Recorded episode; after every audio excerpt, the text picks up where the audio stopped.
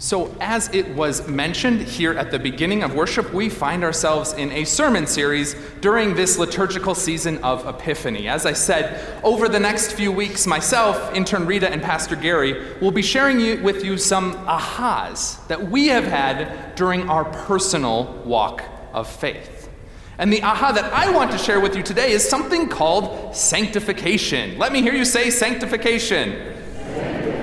Thank you for not running to the doors when I used that big word. Yes, we won't get into all of it that deeply in terms of this fancy word, but sanctification is just a fancy way of expressing this idea that God loves us and forgives us so that we might be made more holy, so that we might respond with love and grace and service to others. We've already hit this point really hard throughout worship, and there will be continual ways you'll see that phrase, so that, come up. But in thinking about this complicated idea of sanctification, I wanted to give us an illustration that hopefully brought it home a little bit more. And so, and this is always a good idea, I elicited the help of Rick Seaton. Hey, Rick, you're already over there at the piano. Thanks for helping out. I learned recently about this concept called sympathetic vibration. And the idea of sympathetic vibration is that there are some objects in our world that have a resonant frequency. And if there are sound waves out there that are vibrating at the right resonant frequency, well, then that object will vibrate all on its own, almost spontaneously.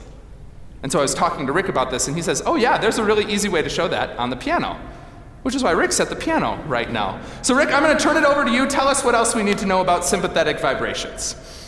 Okay, well, when a piano is being played, what you're hearing is not merely the sound of the keys that are being depressed, but also the strings from the keys that are not being played moving in sympathetic vibration. So, as a way of illustrating that, I've released the dampers from a bunch of keys in the middle of the keyboard and I'm going to play some very loud, sharp notes on the bottom of the keyboard. And when I'm done playing those notes, you should hear sort of a glow from those upper strings moving in sympathetic vibration. So let's see if this works.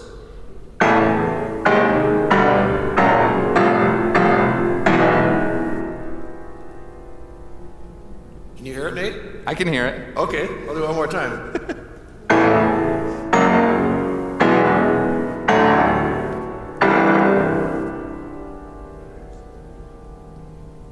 So that, that sort of noise that's hanging on is from keys that weren't even played. Um, this adds richness to the piano. Um, you can't separate the two sounds, but without that sympathetic vibration, it would sound considerably thinner and less rich. And another interesting fact that I didn't share at the first service is a similar effect is constantly going on with the pipes of the organ. Even the notes that aren't being used are vibrating and adding richness to the overall sound. Awesome. Well, Rick, thank you for that science slash music lesson. We really appreciate it. And, and for those of you who are still confused or who didn't hear the other notes vibrating, here's a, another illustration for you.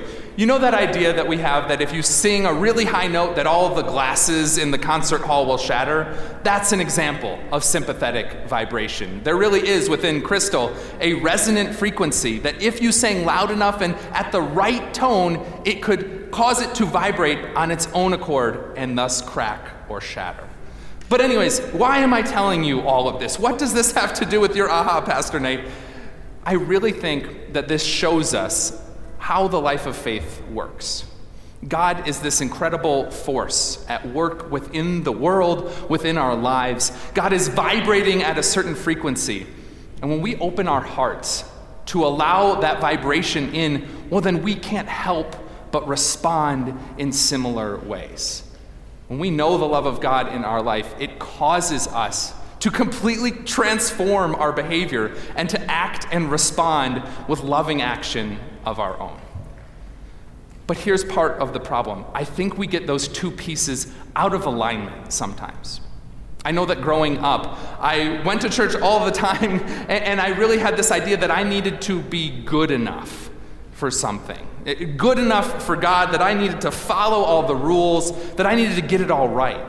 And I was really hard on myself as a result. I put a lot of pressure on myself, and, as a result, I had a lot of anxiety, a lot of fear of God, a lot of shame and guilt, worrying that I wasn't getting it exactly right. But that's because I was so focused on doing all of the good things rather than on the love of God, which always comes first. You see, uh, this brings me to fifth grade math class. And now I know what you're thinking. Wow, this is quite the sermon with resonant frequency and sanctification in fifth grade class, math class. Stick with me.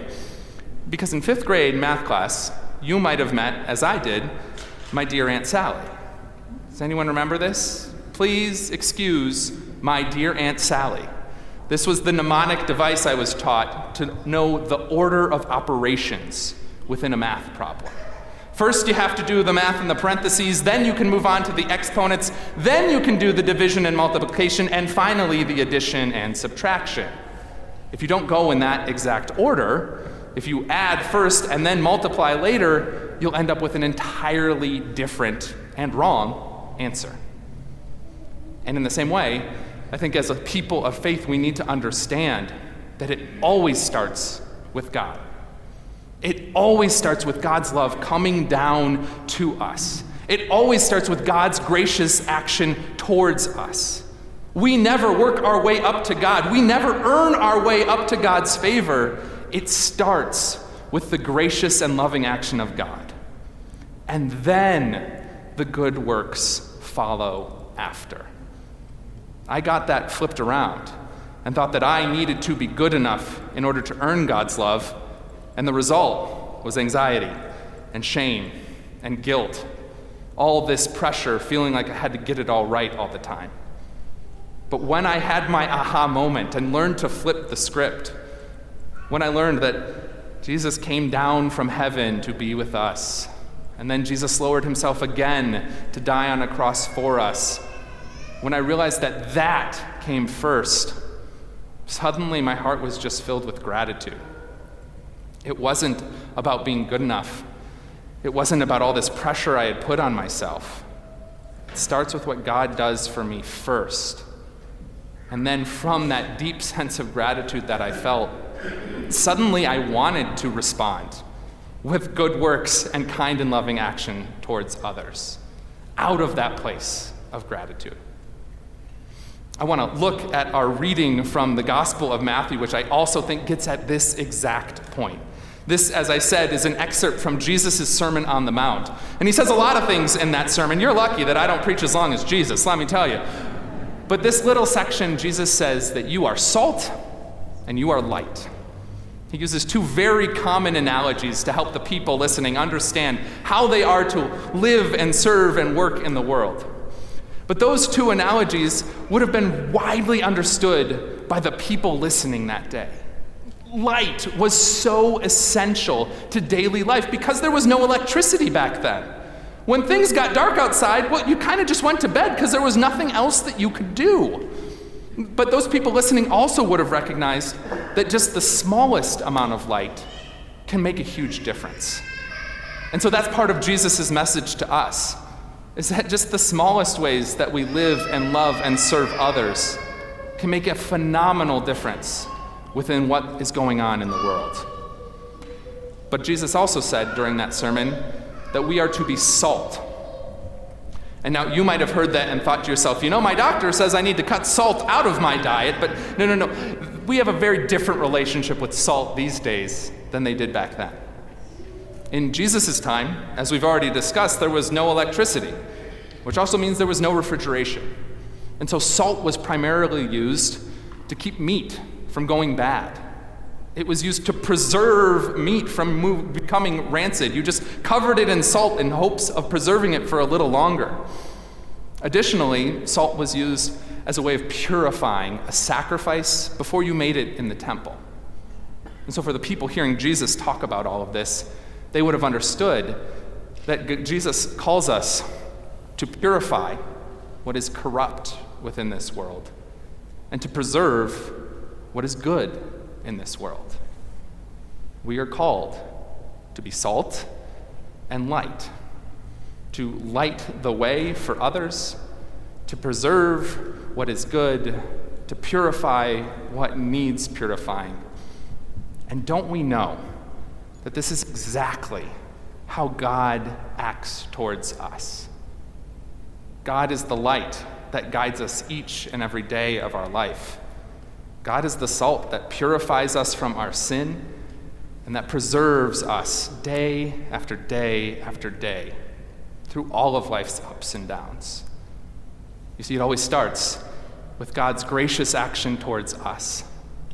And when we sense that vibration within the world, well, our heart can't help but be moved to act in the same way towards others.